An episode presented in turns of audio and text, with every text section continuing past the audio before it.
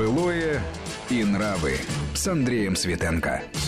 Мы вновь в студии Вести ФМ. У нас в гостях доктор исторических наук Игорь Орлов. Мы говорим о временах НЭПа, о времена у нравы, былое нравы. Очень интересно вот с точки зрения тех вот родимых пятен, да, как их называли потом в советские времена, взяточничество, всякого рода нечестности и прочее, которые вот, судя по тому, о чем вы нам рассказываете, ну просто пронизывали всю производственную, хозяйственную деятельность вот советской страны в период НЭПа, и по, хотя бы поэтому от него надо было бы уже отказываться, потому что это что-то было совершенно непотребное, не, не и тем более, что не отвечало социальным интересам, ну, практически ни одной из категорий граждан советской страны.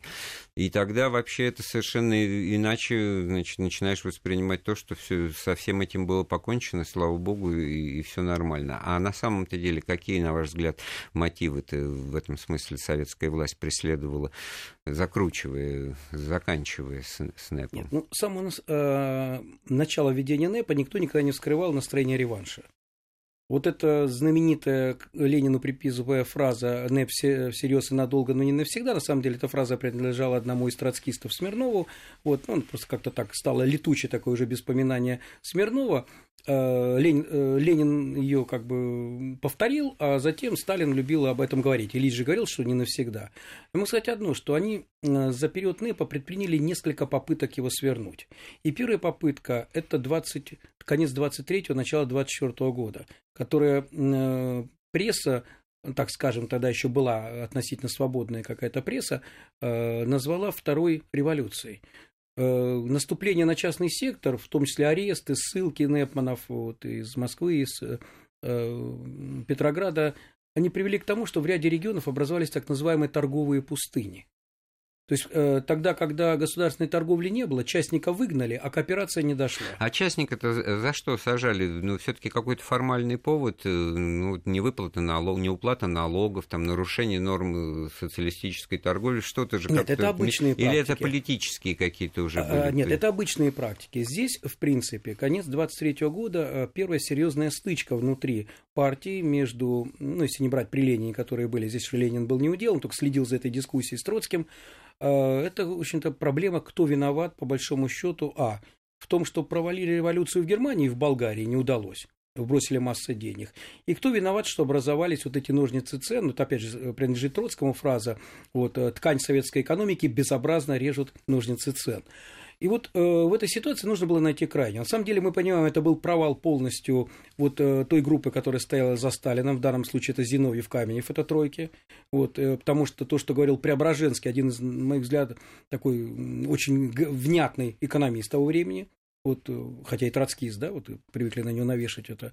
Они говорили о государственном регулировании, ну, о серьезных вещах разговаривали. Сталинская группа говорила совершенно о другом. А те им про экономику, а те про политику. Нужен был козел отпущения. И в конце двадцать третьего, начале двадцать четвёртого года таким козлом отпущения был сделан НЭП. Ну, кто-то же должен был ответить за провалы в экономике. А второе наступление они начали уже с двадцать шестого года. И То наступ... есть, практически оно никогда и не, не останавливалось. Нет. Они все время искали. Как только появлялась возможность, они начинали закручивать гайки. Только что двадцать пятый год, так называемая новая политика.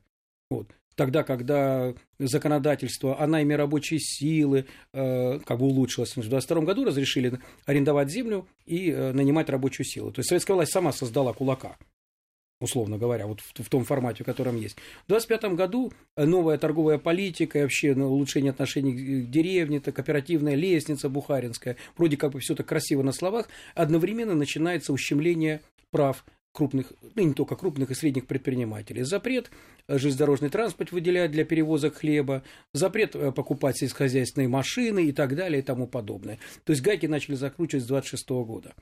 В двадцать седьмом году на волне так называемой военной тревоги двадцать седьмого года, разрыв отношений с Великобританией, понадобился новый козел отпущения.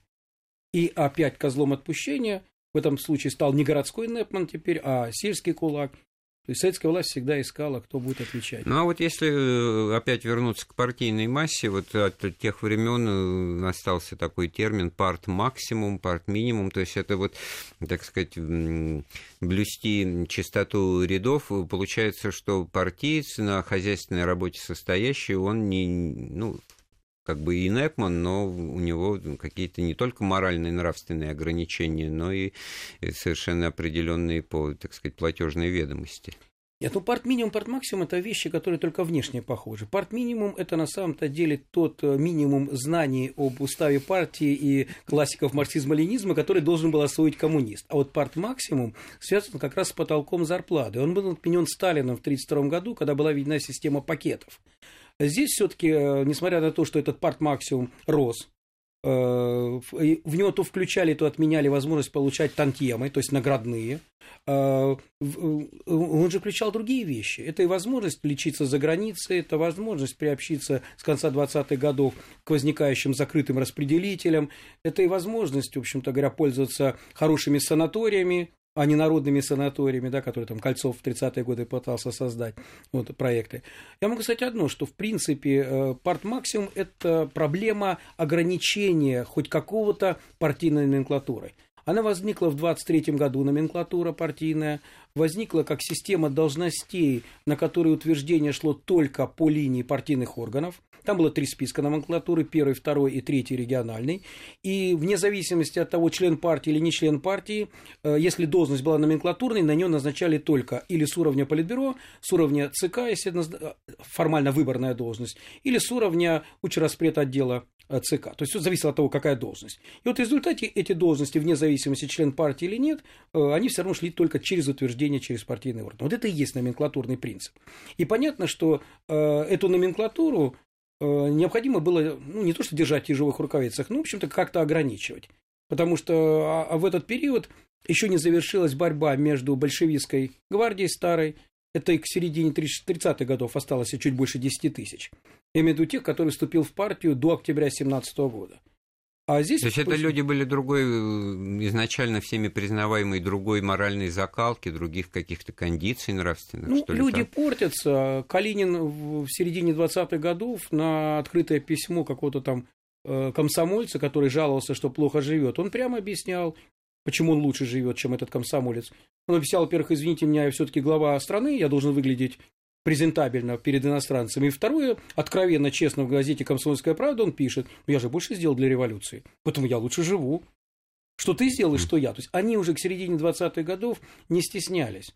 Нет, но это социалистический при... принцип: от каждого по способностям, каждому по, по труду. труду, а не по потребностям. То есть он комсомольцу ну... отвечал согласно, так сказать. В любом случае, философии. Они потихонечку начинали приобщаться. У нас же был период, когда они, так скажем, раздав... расставались со своими крестьянско-пролетарскими женами и женились на... Это опять вот ближе к, значит, к нашим градусу нашей программы «Былое нравы». Ну, действительно, вот если судить по художественной литературе, то здесь НЭП – это, так сказать, такое опускание планки моральных, так сказать, кондиций, и то, что и касалось и партийной среды, и во многих вот фельетонах, которые в большом количестве писал тогда тот же Михаил Иванович Булгаков, так сказать, низовые партий, партийные инстанции, вот деятели, так сказать, на местах, они там выставлены в Гоголевская портретная галерея, вот взяточников, так сказать,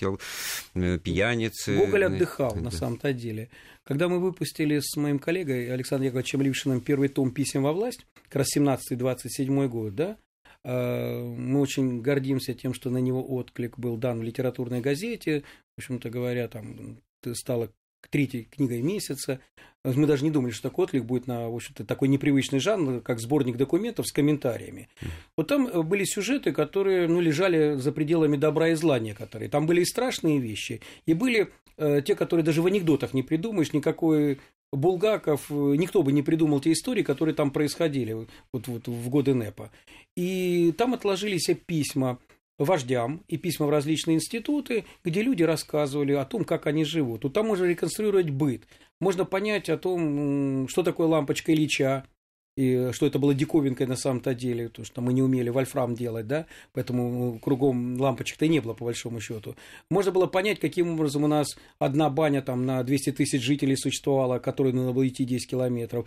Это отсутствие света, что вечером они говорят, вы нам хотя бы час давайте света, чтобы мы могли хоть вечером что-то сделать перед сном. То есть, на самом-то деле, возникала картина очень интересная с точки зрения бытовой. Вот сейчас у меня в этом году или в конце прошлого года, или в начале этого, вышла книга, называется «Коммунальная страна».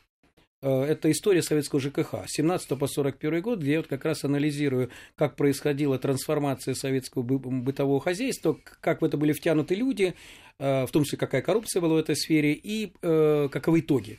Вот ну, ловлю вас на слове. Следующая наша беседа будет вот о ЖКХ. Я думаю, это очень актуально.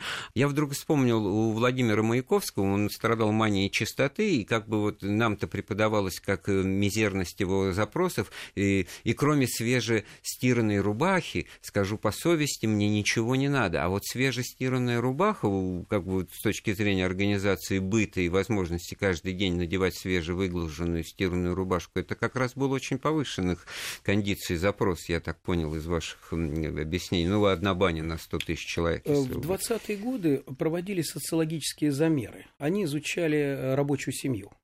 Они выделили там три вида рабочей семьи, там новь, там первые борозды, там и все прочее. И вот они как раз изучали, вот, в том числе и затраты, бюджет рабочий, сколько они тратили на что. На удивление, на водку тратили много, на культуру мало, но это объясняется тем, что были бесплатные экскурсии, бесплатные билеты в кино, то есть от заводов это организовывали. На самом деле и на это тратилось бы много, если платили за свои деньги. Другой разговор, ходили бы или нет. И вот там очень главная проблема – это как раз вот эти прачечные. Дело в том, что они многие дореволюционные, они маломощные, и они заперегружены. То есть свежая рубаха зависела от жены. Вот на этой интересной мысли мы сделаем очередную паузу в разговоре. Вернемся в студию через несколько минут. Былое и нравы.